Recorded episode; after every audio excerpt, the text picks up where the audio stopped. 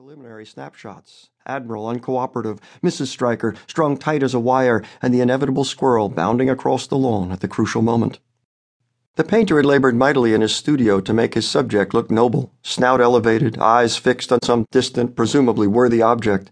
But to Nisha's mind, an Afghan, any Afghan, looked inherently ridiculous.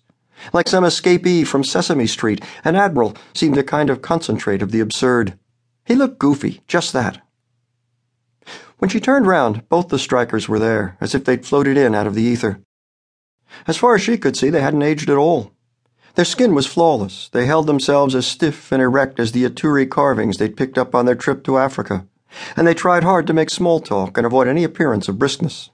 In Mrs. Striker's arms, call me Gretchen, please, was an Afghan pup.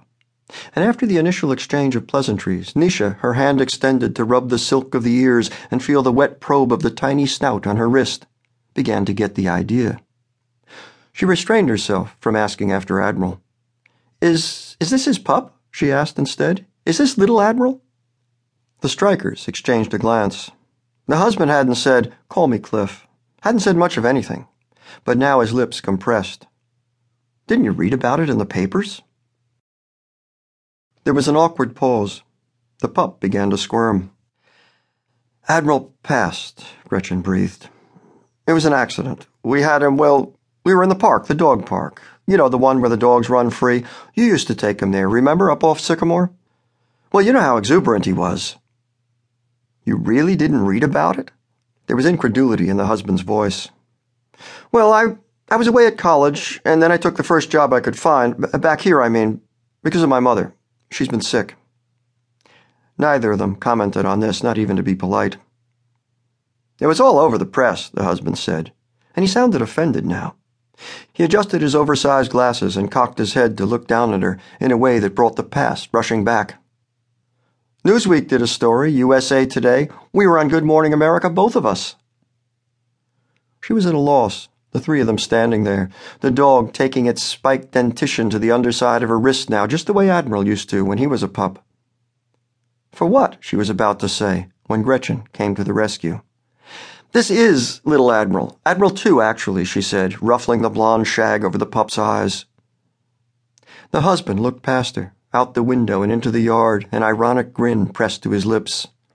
Two hundred and fifty thousand dollars, he said. And it's too bad he wasn't a cat. Gretchen gave him a sharp look. You make a joke of it, she said, her eyes suddenly filling, but it was worth every penny, and you know it. She mustered a long suffering smile for Nisha. Cats are simpler. Their eggs are more mature at ovulation than dogs are. I can get you a cat for thirty-two thou. Oh, Cliff, stop. Stop it. He moved to his wife and put an arm round her shoulders. But we didn't want to clone a cat, did we, honey? He bent his face to the dogs, touched noses with them, and let his voice rise to a falsetto. Did we now, Admiral? Did we? At 7.30 the next morning, Nisha pulled up in front of the Striker's house and let her car wheeze and shudder a moment before killing the engine.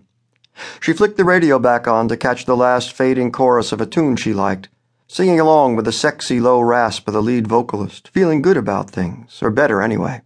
The Strikers, were giving her $25 an hour, plus the same dental and health care package they offered the staff at their law firm, which was a whole, solid, towering brick wall of improvement over what she'd been making as a waitress at Johnny's Rib Shack, sans health care, sans dental, and sans any tip she could remember above 10% over the pre tax total because the people who came out to gnaw ribs were just plain cheap and no two ways about it. When she stepped out of the car, there was Gretchen coming down the front steps of the house with a pup in her arms, just as she had nine years ago when Nisha was a high school freshman, taking on what she assumed was going to be a breeze of a summer job. Nisha took the initiative of punching in the code herself and slipping through the gate to hustle up the walk and save Gretchen the trouble, because Gretchen was in a hurry, always in a hurry. She was dressed in a navy blue suit with a double string of pearls and an antique silver pin in the shape of a bounding borzoi that seemed eerily familiar.